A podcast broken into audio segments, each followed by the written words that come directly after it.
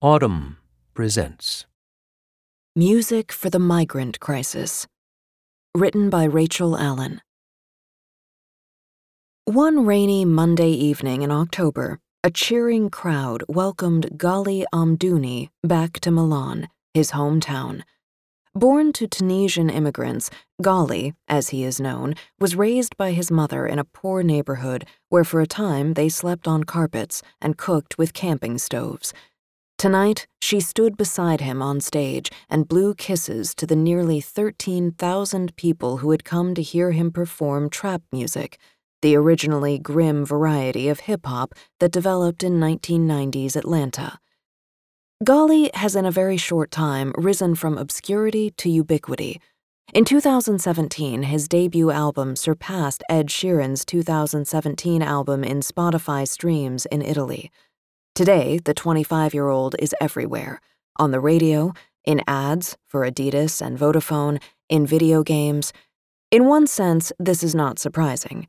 Trap is the most influential genre of the century. Its defining elements, heavy bass lines, synth, minor keys, now echoed in pop around the globe. Ghali, however, is not a typical trap artist. Eschewing his fellow Italian trap musicians' harsh language and macho posturing, rapping about guns, for example, in a country without much of a gun culture, he cultivates a polished sound and an unthreatening persona. His unofficial slogan is TVB, short for I love you in Italian. He performs in bright colored suits. He punctuates his Instagram posts with rainbow emoji and in a particularly Italian move, he sings about his mother. I always have my mom on my mind, Ghali told me. When I interviewed him by phone in December, he paused at one point to take her call. All of which helps explain how the child of Muslim, Arabic speaking immigrants has achieved such fame in Europe's most anti immigrant country. Ghali is careful to avoid talking about religion or politics publicly, Yet, if you listen to his lyrics, you'll hear plenty that's subversive. The newspaper talks about the foreigner as if he were an alien, he announces in his most popular song, Cara Italia, Dear Italy, a love letter that envisions an open arms nationalism.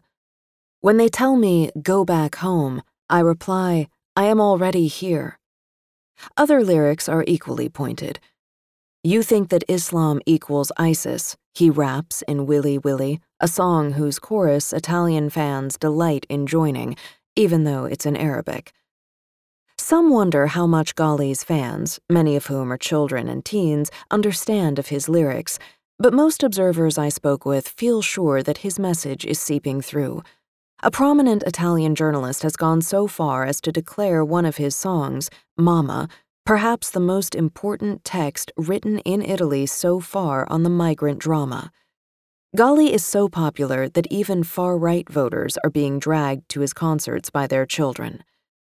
Zandria Robinson, a sociologist at Rhodes College who studies pop culture, has examined both Ghali's music and the broader evolution of trap with interest.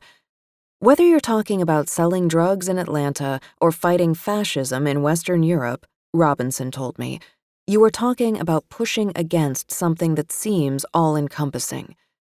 Adding to Ghali's appeal, she says, is a pop, an ebullience, an effervescence that helps to cut through the noise of this political moment and encourages a bit of a clapback against racism and xenophobia.